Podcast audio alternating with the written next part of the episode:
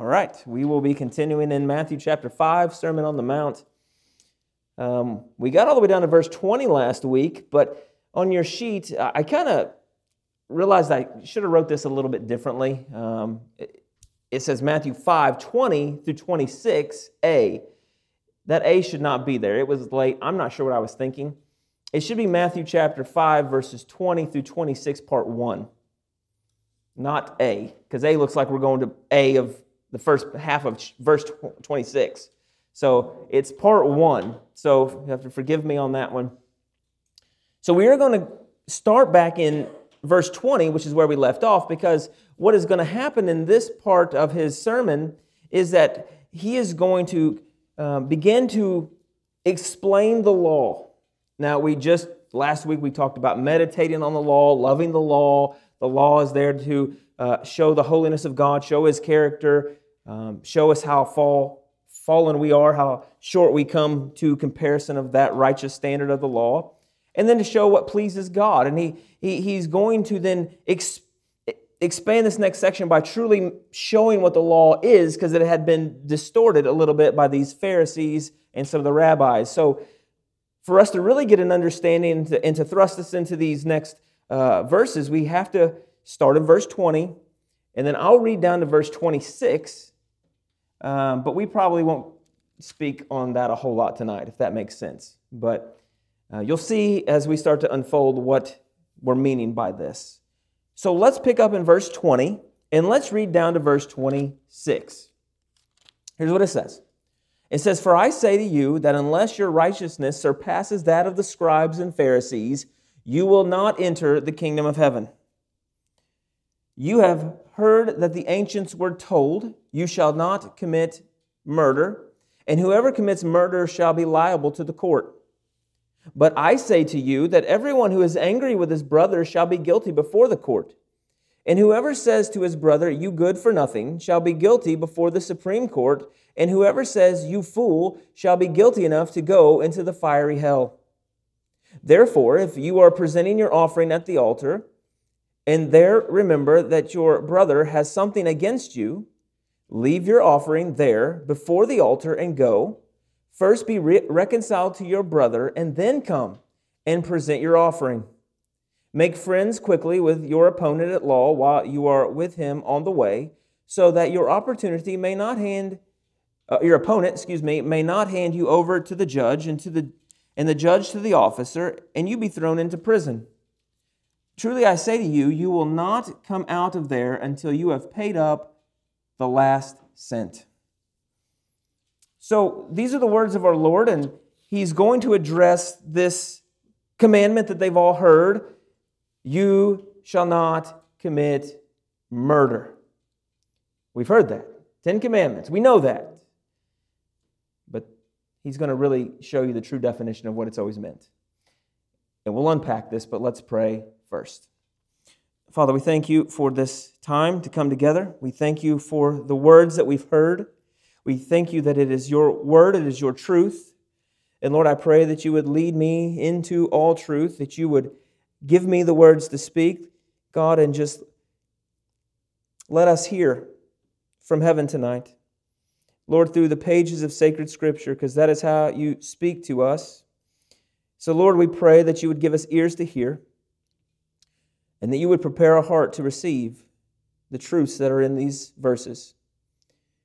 Lord, we love you, we thank you, and we thank you for what we've just heard, what we've just read. And we pray tonight, Lord, that we would understand it more than we ever have. We ask these things in Jesus' name. Amen. Let me draw your attention really quickly. Um, we talked about last week that in verse 17, he says, Do not think that I've come to abolish the law or the prophets. I did not come to abolish, but to fulfill. We talked about how he's the fulfillment of the law and he's fulfillment of the prophets. And I want to just draw our attention really quickly because I think this is an overlooked uh, part of the story in Matthew chapter 17. In Matthew chapter 17, we are uh, told of this uh, episode that occurs on the mountain where he is transfigured where he goes up and uh, with Peter, James, and John, and he leads them up on a high mountain, and he was transfigured before them, and his face shone like the sun, and his garments became as white as light. So he's just told him them that he is going to have to suffer, and now he goes up to the mountain with these individuals, and he becomes um, transfigured, if you will. It's he he unveils himself just momentarily and, and, and he begins to show them who he is. Even that is in a veiled sense because they couldn't see his true glory or they would die. But he begins to unveil himself a little bit, and you see the scripture tells us his face shone like the sun, his garments became white as light. And we're going to see here a little bit later in verse 6 that they fell down to their face and they were terrified because this voice from heaven comes and it's the Father and he says, This is my beloved Son with whom I'm well pleased. Listen to him. But there's two mysterious, if you will, people that show up with uh, him on this mountain, and it is Elijah and it is Moses. You've heard this.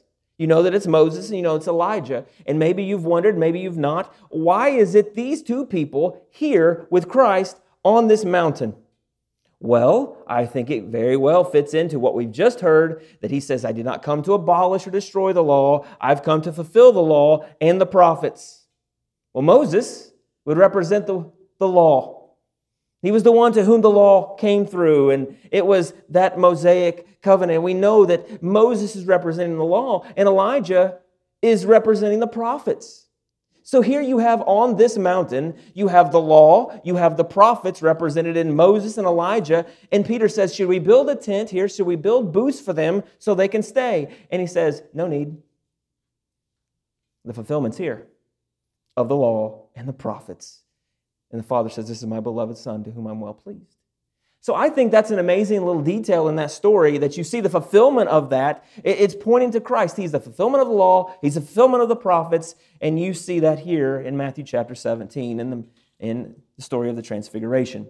Just wanted to share that with you. I didn't mention it last week. So if you ever come to that story, you will see this, that detail in there that seems small but important. Okay, with that being said, let's go to verse 20. For I say to you that unless your righteousness surpasses that of the scribes and the Pharisees, you will not enter the kingdom of heaven.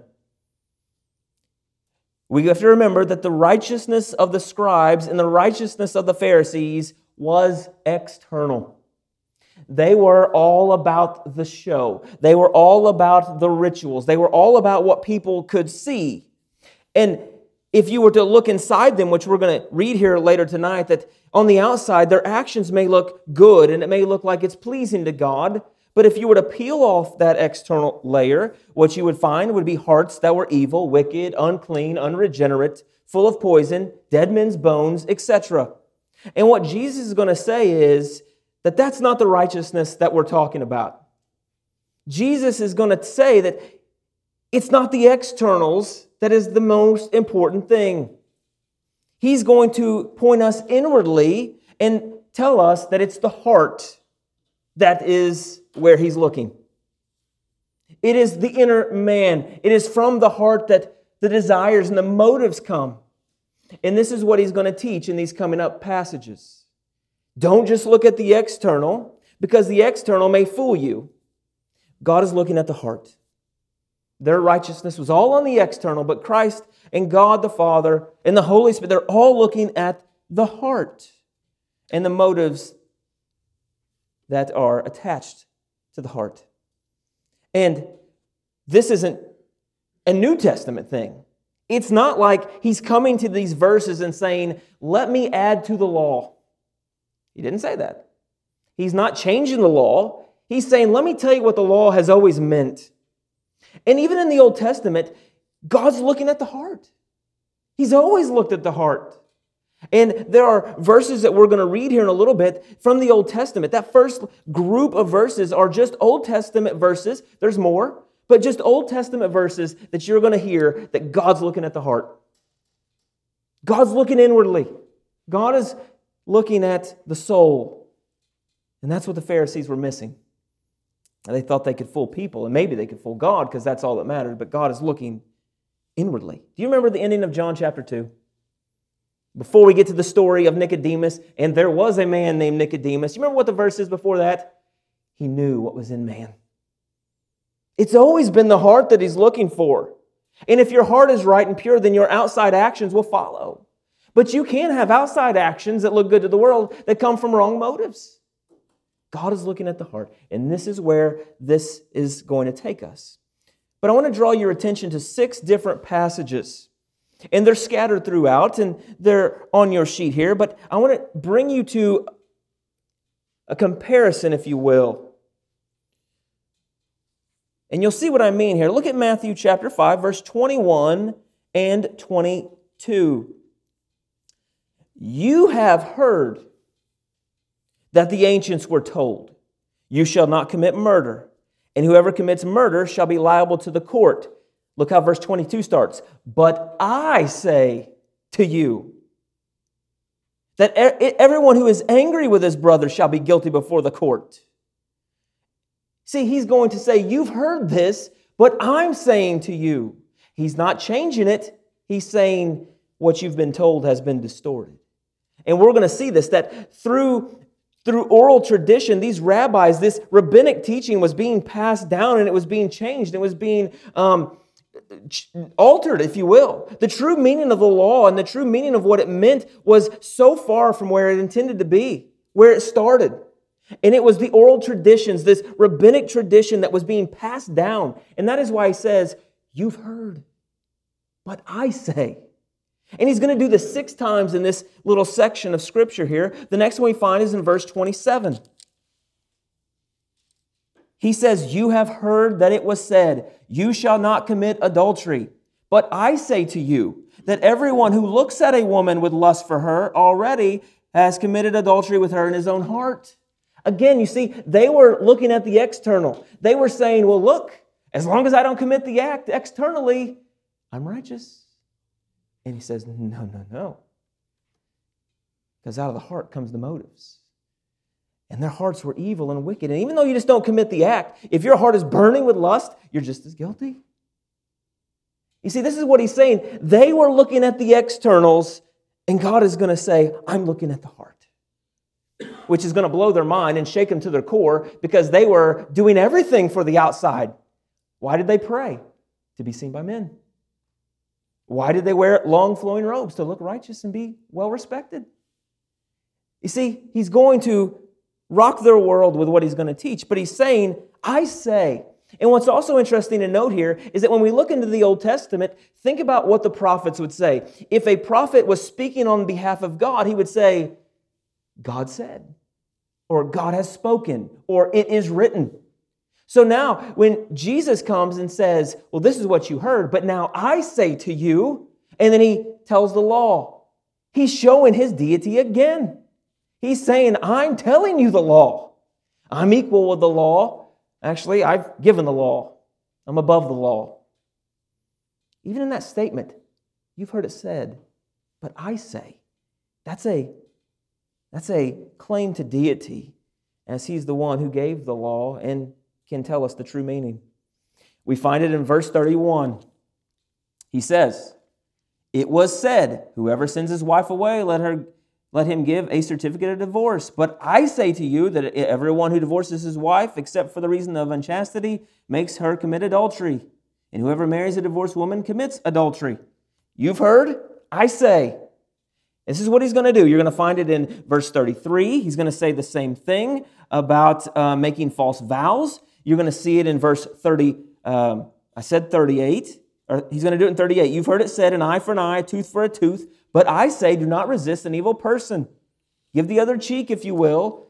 And we find it in verse 43 as well. You have heard it said, you shall love your neighbor and hate your enemy. But I say to you, love your enemies and pray for those who persecute you. He's claiming authority over the law. He's claiming authority. He's claiming deity. And he's come to set the record straight from how far it had been skewed from its true meaning. And they were also holding to what they called the traditions of the elders. There was an oral law or oral traditions that were passed down that people were holding on to. And again, it was distorted from the true meaning of the law. We find an example of this in Mark chapter 7. And we won't read the whole thing, but if you want to read it later, you will find Jesus calling them out on this. And over my Bible, over chapter 7 of Mark, it says followers of tradition. And he's going to tell them that they hold to the traditions of elders. They hold to traditions that are not of God. They're neglecting the command of God. You hold to the tradition of men. We find that in verse 8 of chapter 7. But what's important is what is right before that. And we'll quote this in a little bit.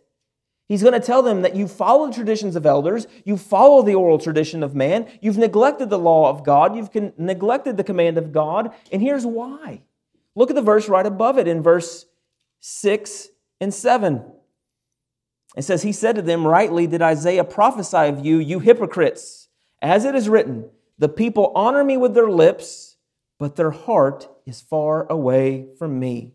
But in vain do they worship me teaching as doctrines the precepts of men, neglecting the commandment of God, you hold to the traditions of men.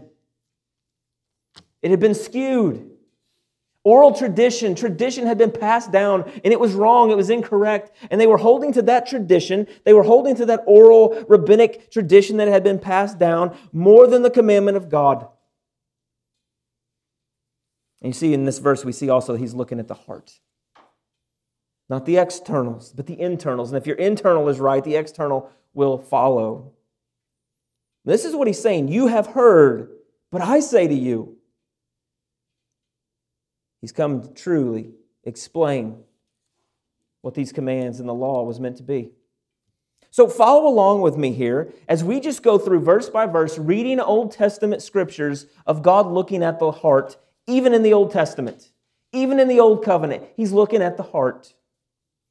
1 Samuel chapter 16 verse 7 he says this, but the Lord said to Samuel, do not look at his appearance or at the height of his statue, stature, because I have rejected him. For God sees not as man sees, for man looks at the outward appearance, but the Lord looks at the heart. First Chronicles chapter 28 verse 9 says, As for you, my son Solomon, know the God of your father and serve him with a whole heart and a willing mind. For the Lord searches all hearts and understands every intent of the thoughts. If you seek him, he will let you find him, but if you forsake him, he will reject you forever. We see here he's, he's looking even at the intent and the motives of the heart as he's searching the heart. Jeremiah 17, 9 through 10 says, The heart is more deceitful than all, all else and is desperately sick. Who can understand it?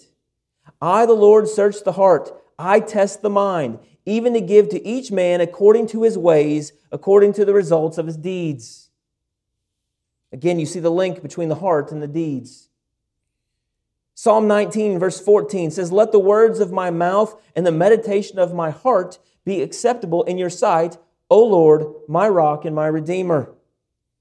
Psalm 44, verse 21 Would not God find this out? For he knows the secrets of the heart. Psalm 51, verse 10, this repentant prayer of David says, Create in me a clean heart, O God, and renew a steadfast spirit within me. Then we go to the book of Proverbs in chapter 16, verse 2. It says, All the ways of a man are clean in his own sight, but the Lord weighs the motives. Not just the action, but the motive behind.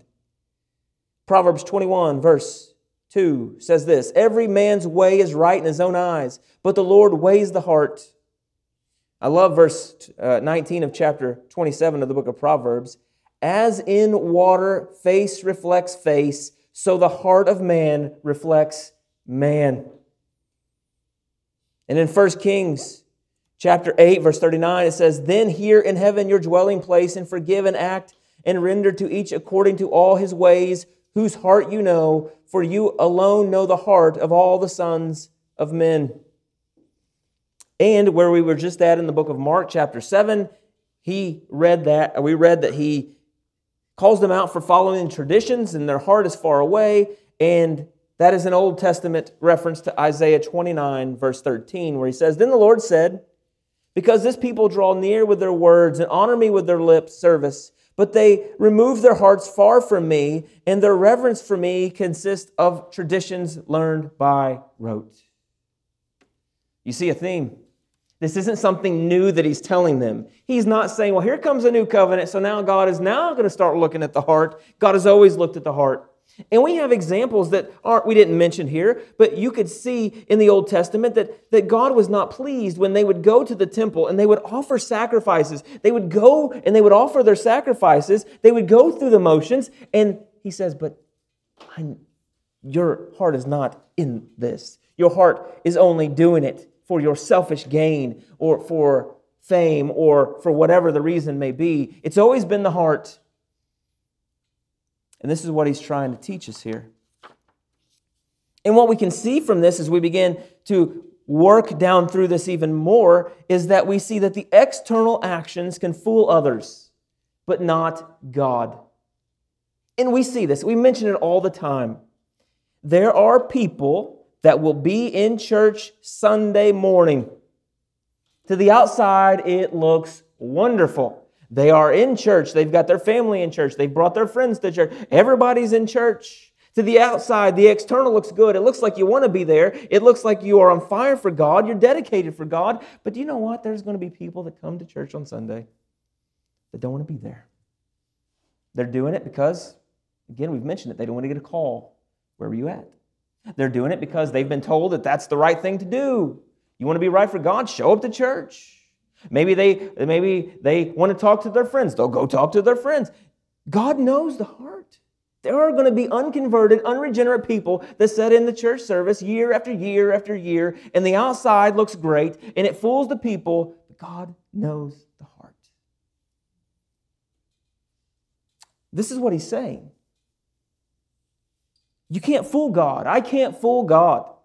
He knows what you're thinking right now. He knows why you're here. He knows why I'm here. He knows why we do everything we do. Let us be mindful of that. The Pharisees were trying to fool everyone with their prayers and their wardrobe and their fancy words, and the list goes on. But God knows their heart. He knew their heart, and He was not fooled. And see, the Pharisees were justifying themselves by the external actions. They were saying, well, this is what we do, so therefore we're right before God. But God says, no, that's not how it works. If you can do something and it be with the wrong motive, I'm not pleased with that. I'm not pleased with that. Your motives have to be good. And we've mentioned this before that the Bible tells us that there's no one good. There's no one good. And, and Paul brings that point home in Romans chapter 7, and he says that there's nothing good in me except for God. Well, so how do we square that away with people that seem to do good deeds? Well, for something to be good, it has to meet a couple criteria. Criteria number one, it has to be in line with the commands and, the, and, and what God has ordained in His Word. What it has to be pleasing. We have to obey his commands and it has to be in line with his word. That's the first thing that has to, uh, the requirement that has to be met for something to be good. However, the second part is where we truly see where the rubber meets the road. Because not only does it have to be in consistency with obedience to the commands of God, it has to be done with a motive pleasing to God. It has to be with a motive that is honoring God, for God and God alone. And that's what the Bible is going to say that no one is good outside of Christ. There's nothing good in a human being that without God, because without God, we're corrupt, we're evil. Without Him, we are not regenerate. Without Him, we don't have the Spirit living in us. And without Him, we would never do anything to honor God. So therefore, we have nothing good to offer.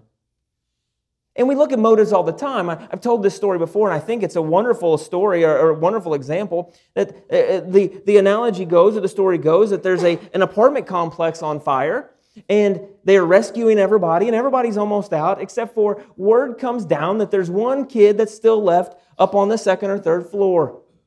The building is on fire, there's not much time, and all of a sudden you see this guy, and he runs back into the building. And everybody's like, what? There he, look at this. This guy's a true hero. He's going to save the day.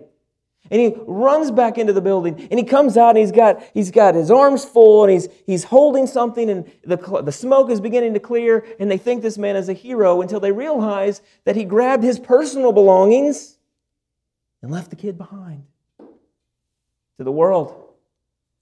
He was going in looking like a hero. but his motives were all about himself. God knows the heart. We can do everything that externally looks good and churchy and religious to the world. God knows the soul. And no one that does not, anyone that does not have Christ, there's nothing good in them. And the only people that have any good in them is Christians that have been saved by the mercy and grace of God, and God alone dwells in them because God alone is good. That's the only way that we can have any good deed because God is in us, and from our soul, we're doing things, one, that are in line with His word, and two, to please Him. This is what they were doing. They were justifying themselves by the external actions, and they were also trying to justify themselves by the things they did not do. And this is where the scripture really comes to hold. Because they would say, well, look at us. We're not like the tax collector. We don't do that. We don't go commit adultery. We've never committed adultery. But every second of their day, their hearts were burning with lust at every person, every woman that walked by. They were guilty of sin. See, they were justifying by what they didn't do as well. They were justifying what they did externally, but they were also justifying themselves by what they didn't do. Well, we've never actually taken, you know, any kind of weapon and murdered anyone, so look at us. But every unclean person in their eyes, every Samaritan that walked by, every Gentile that walked by, their hearts burned with anger and hatred to them. They were guilty before God. God knows the motives of what we do, why we do them. And if we're not careful, we do the same thing. We justify ourselves by what we do, and we justify ourselves by what we don't do. And we're really sometimes content with that. I didn't actually do that act, but I thought evil thoughts the whole time. Just as guilty. Just as guilty. You see, God's standard is higher than the Pharisees. The Pharisees were good. Well, we just don't do it.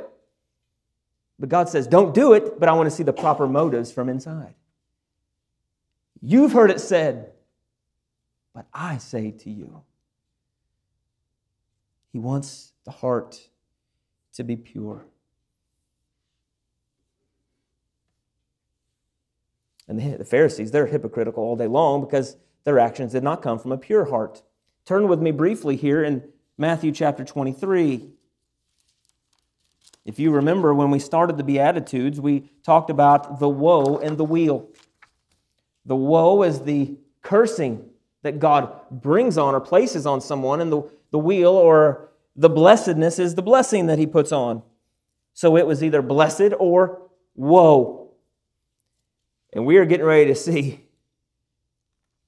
Jesus rebuke the Pharisees in the most comprehensive indictment towards them in the Bible we find in Matthew chapter 23. We won't read it all, but if you ever want to read, start in verse 1 of chapter 23 and look at what he says to them.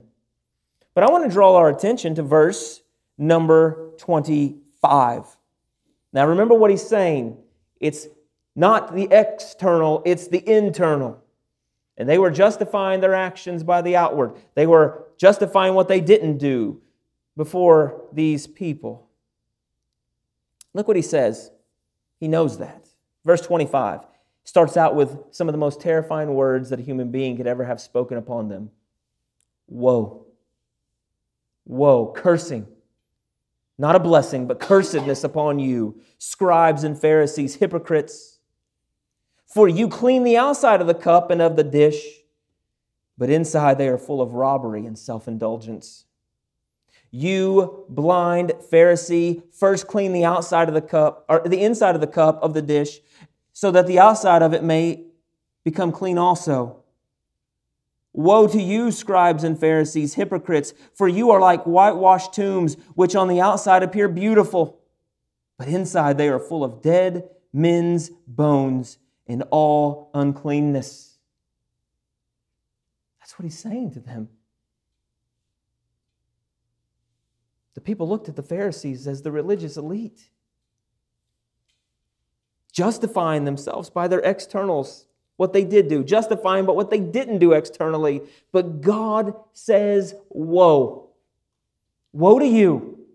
The outside is about as smooth as it can be. On the surface, it looks good. But if you were to peel all that back, you would find sin and evil and dead men's bones and all uncleanness. God's looking at the heart.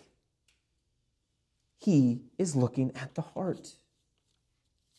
Matthew chapter 6, we won't read it all, but chapter 6, 1 through 18, will be there in a few weeks. But we see how it begins.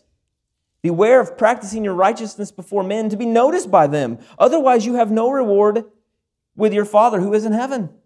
So when you give to the poor, do not sound a trumpet before you, as the hypocrites do in the synagogues and in the streets, so that they may be honored by men. Why were they giving? Why did they want to be seen? Why could the giving not be done in secret like it's supposed to be? Because their motives were not pure. They wanted everyone to see how much they were giving. They wanted to pray so people could see their external actions. Remember, these are the same ones that are full of dead men's bones and all uncleanness. They have their reward in full, is what he's going to say. And that whole, that whole verse is there from chapter or chapter 6, 1 through 18 down. He's going to tell you this. When you pray, you don't just stand out there and pronounce it and be there out in the street corner to be showy have the right motives, to do what God has commanded us to do. He tells us when we fast that no one's supposed to know that you're fasting. There are people that, don't worry, they'll know that they're fasting. You'll know that they're fasting, and you'll know how miserable they are they, they're fasting. Why? To be recognized by men? To see the religious actions they're doing that you're not? Again, God knows the motives. That's where it's at. You have heard it said, but I say to you. And then we have New Testament verses that also tell us that God is looking at the heart. Follow along with me here. Ephesians chapter 6, verse 6 not by way of eye service as men pleasers, but as slaves of Christ doing the will of God from the heart. Matthew 9, verse 4. And Jesus, knowing their thoughts, said, Why are you thinking evil in your hearts? Think about that story. They're not saying anything, they're standing there and thinking evil thoughts. And to them, they're justifying themselves by what they're not doing. Standing there, being quiet, holding their tongue, they're doing really well. Righteous act. And God says, What are you thinking evil in your hearts for? It's not just the external, it's the internal. And God knows our hearts. Matthew chapter 15, verse 8 This people honors me with their lips, but their heart is far from me.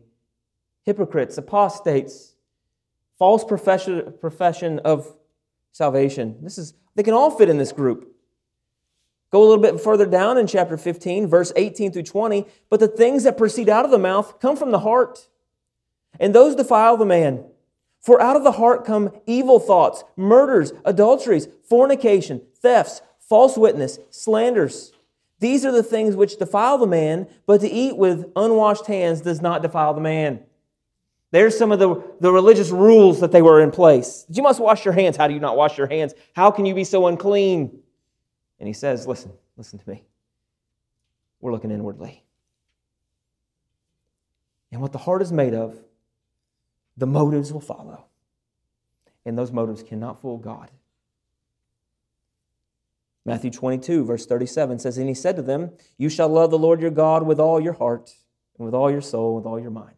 Again, he's focusing, zeroing in on the heart. Luke 6, 45. The good man out of the good treasure of his heart brings forth what is good, and the evil man out of the evil treasure brings forth what is evil, for his mouth speaks from that which fills his heart. And even in the last book of the Bible, Revelation chapter 2, verse 23, we see a mention of him looking at the heart. And I will kill her children with pestilence, and all the churches will know that I am he who searches the minds and hearts, and I will give to each one of you according to your deeds. You'll notice how he links the reward of deeds to the intent of the heart and mind. 1 Corinthians 4, verse 5 says, Therefore, do not go on passing judgment before the time, but wait until the Lord comes, who will both bring to light the things hidden in the darkness and disclose the motives of men's hearts. And then each man's praise will come to him from God. It's the motive of the heart. It's always been the heart. He's not telling them anything new. He's telling them the way it should be and not the way that they've made it. Luke 16, verse 15. I think this is an important one. You know, we've, we've talked recently about how we compare ourselves to other people. And I think Perry's mentioned it as well, and we've talked about it that if we compare ourselves with other people, we're going to look good sometimes, we're going to look fair sometimes, sometimes we're going to look bad. But that's not the standard to which we compare. And it's not the external actions that we're to compare. Because you may look at someone and say, look at what they're doing. But inside, they may be dead men's bones. They may be doing it for the honor of other people. They may be doing it for reasons that are not godly. But only God knows. But it starts in the heart. Look what he says here in Luke 16, verse 15. He said to them, You are those who justify yourselves in the sight of men, but God knows your hearts. For that which is highly esteemed among men is detestable in the sight of God. That hits home, doesn't it? That God looks at our hearts. It's not just, I did do that or I didn't do that. It's, why did you do that or why didn't you do that? It goes deeper. Because out of a heart that's been changed, you will want to please God, and your motives will be to honor Him, to bring glory to Him, to obey Him, because it's all about Him. It's not about being seen. It's not about receiving the pats on the back from other people. It's not so the community can think you look good. It cannot be so uh, everybody thinks that you are just on fire. That's not why we do what we do. We do what we do at the most basic level because our hearts are changed and we want to please God. From the heart. If you love me, you'll keep my commands because you love Him. Is that why you obey the Bible? Because you love Him? Because you want to bring Him glory? It comes from the heart. And when you put this on display and you look at what the Pharisees were doing and what God is trying to teach, we look at them and say, How could you? look at you. Who do you think you are? But I bet if we were all really, really honest tonight, there's been things that we have done or did not do for absolutely selfish motives.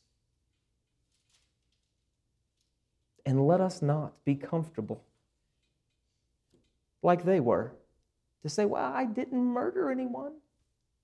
Have you ever thought evil about someone in your heart? You ever hated someone in your heart? That displeases God too. And the list is going to go, and he's going to give example after example. But again, that's why we had to start with unless your righteousness surpasses that of the Pharisees and the scribes, you will not enter the kingdom of heaven because they were external. God is looking at the heart. And because he knows the heart, that means that nothing passes his eyes. He's omniscient, he's all knowing, he's omnipresent, he's everywhere. And because he knows the heart, the perfect judgment will take place. Look what it says in Hebrews chapter 4, verse 12 through 13. For the word of God, and, and listen, we can attest to this verse right here. For the word of God is living and active and sharper than any two edged sword, and piercing as far as the division of soul and spirit, of both joints and marrow, and able to judge what? What does it judge? The actions, the thoughts, and the intentions of the heart. I don't know if you've heard me say this at all tonight, but God's looking at the heart. God's looking at the motive of why you do or don't do something. It's not just enough to say, I didn't do it. In your heart, have the wrong motive for not doing it. And it's not good enough to say, well, you know, I didn't do it. That's good enough. I did do it. That's good enough. That's what the Pharisees were doing. It displeased God and it displeases displeases him when they did it and displeases him when we do it. And we've all been there, haven't we? Honestly, we have.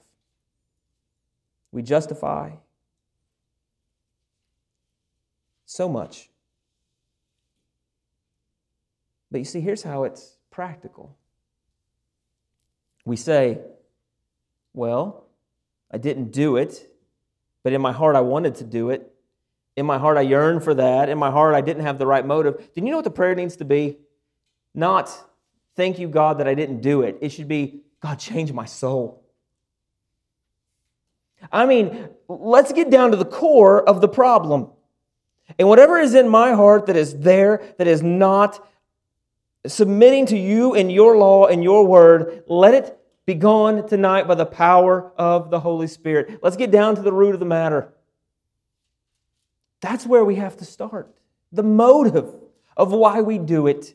And if the heart is changed, if the motive is right, if the motive is to please God, guess what's going to happen? The right actions are going to follow. That's the way that it's set up.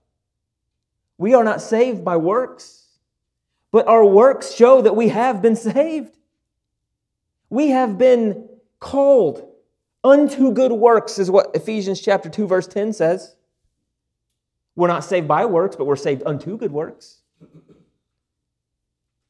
That's what James is going to tell us. Listen, you have to have you have to live the life of a Christian. Your fruits have to match. You'll know them by the fruits on the tree. You'll know them by their actions. But you also, God knows by the heart. Now, we just read that he's able to judge the thoughts and the intentions of the heart in Hebrews chapter 4, verse 12. But look what happens right after that in verse 13. And there is no creature hidden from his sight, but all things are open and laid bare to the eyes of him with whom we have to do. This is a sobering message coming out of the lips of our Lord, isn't it? Can you imagine the Pharisees that had gathered to hear this sermon? He goes up, he begins to teach his disciples, but we're going to get um, understanding later that there's going to be a crowd that has gathered. And they're going to tell, they're going to come and they're going to say that you, we have never heard anybody teach like this. We've never heard anything like this because you are teaching with authority, not like the Pharisees. Can you imagine what, what is the mood at that place on that day when this sermon is being preached? Maybe some of the Pharisees are gathering around. And maybe they just hear these words Jesus looking at his disciples, Pharisees in the background with all their fancy clothes. And here's what they hear For I say to you, unless your righteousness surpasses that of the scribes and Pharisees, you will not enter the kingdom of heaven. I bet you if they were there, some people started looking at them. What's your reaction to that? Can you imagine hearing those words?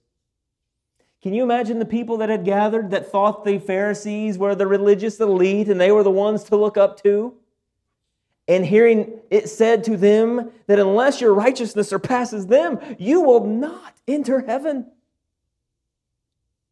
What a day this was. He is shaking things up. He is turning the world upside down. And you know what he's telling them? That the righteousness that the scribes and Pharisees hold to is merely external. And their heart is full of wickedness and evil and dead men's bones. That's interesting, isn't it? That we're dead in sin before Christ. And it says that they're full of dead men's bones spiritually dead. but for those whose righteousness does exceed that of the Pharisees, it will be inward. It will be from a pure heart, a changed heart, a heart that does the will of God from good intentions, from good motives to honor and please God in all they do. And it doesn't matter if they get recognition for it one time by one person.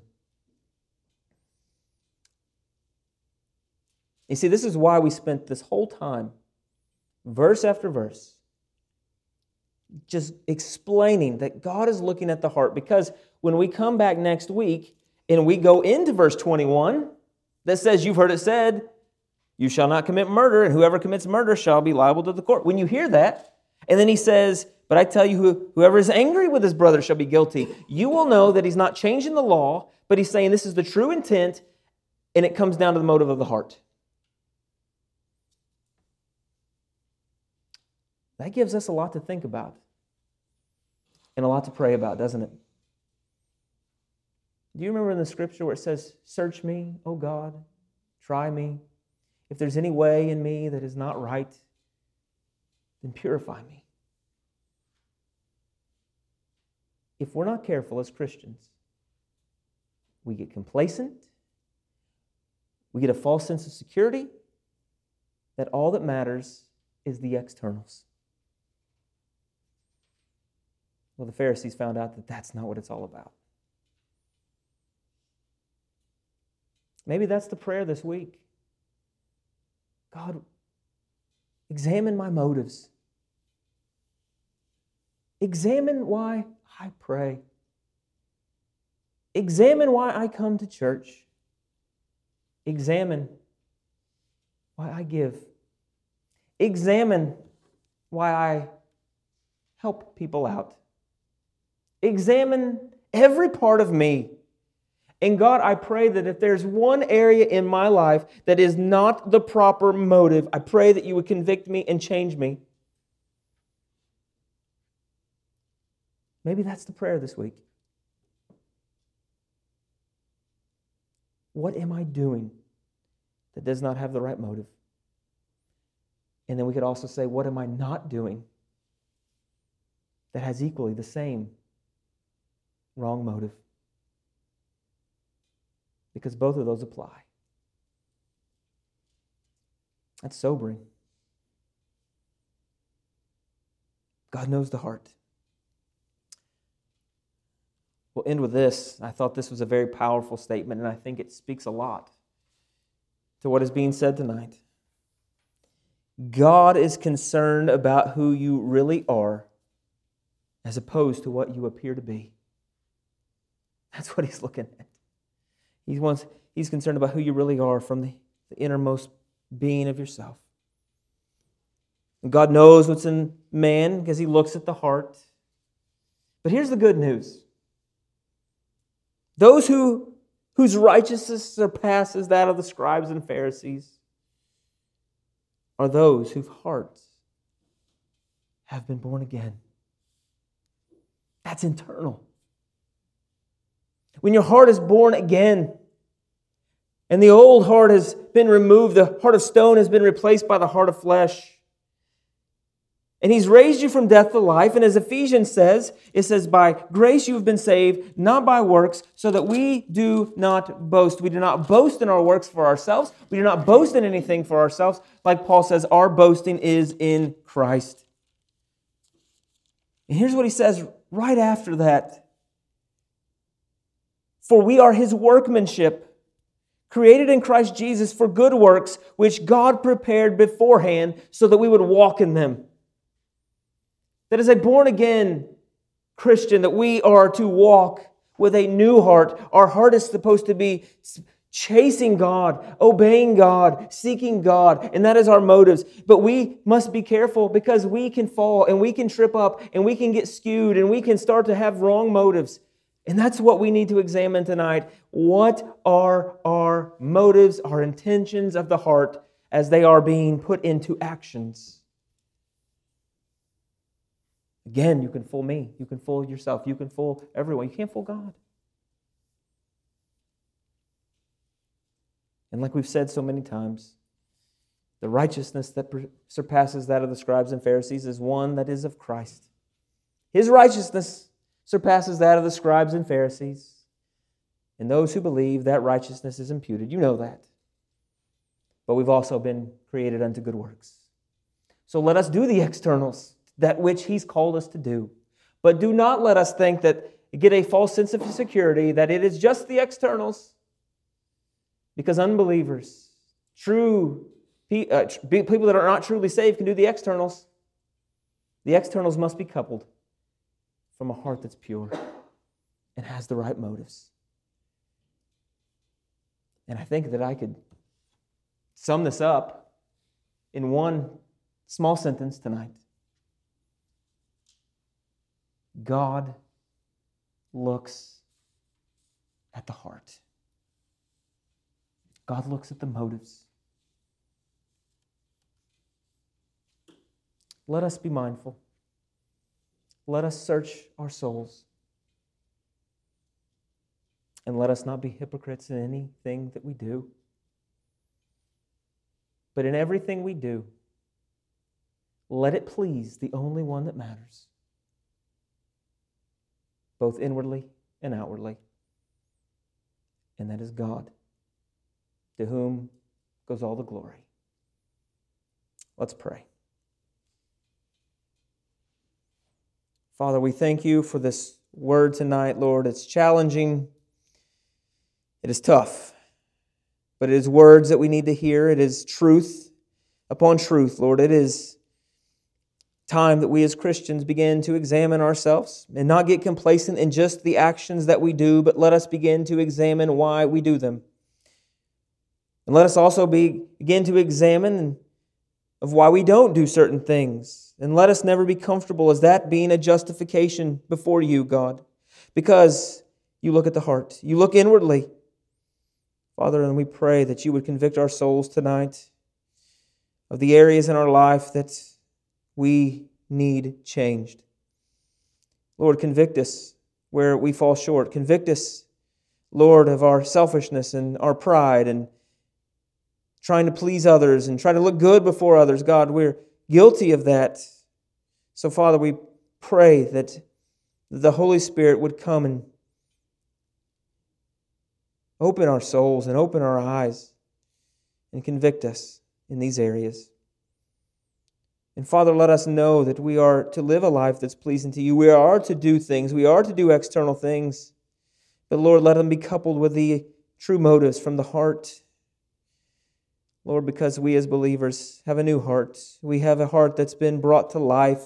It is a heart that, that you dwell in, Father. It is a heart that you have changed. It's a heart that is beating for you. And Lord, we pray that we would never be found to be hypocrites.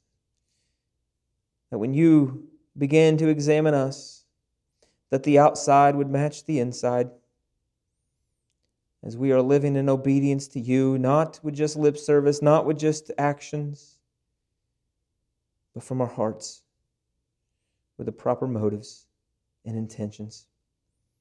And Father, before we close, we want to thank you, Lord, that you come to us in our regeneration and you changed our intentions and our inclinations of our soul to, for the first time, Lord, give us a desire to do the things that are pleasing to you because we love you.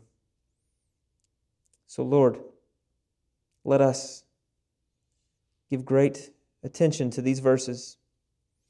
And Lord, as we continue through this sermon that you gave in the coming up weeks, Lord, let us understand the seriousness. Let us understand the context. And let us know that these words that were spoken 2,000 years ago to these men are just as applicable to us today. And let us Take heed as such and give us ears to hear. We ask these things in Jesus' name. Amen.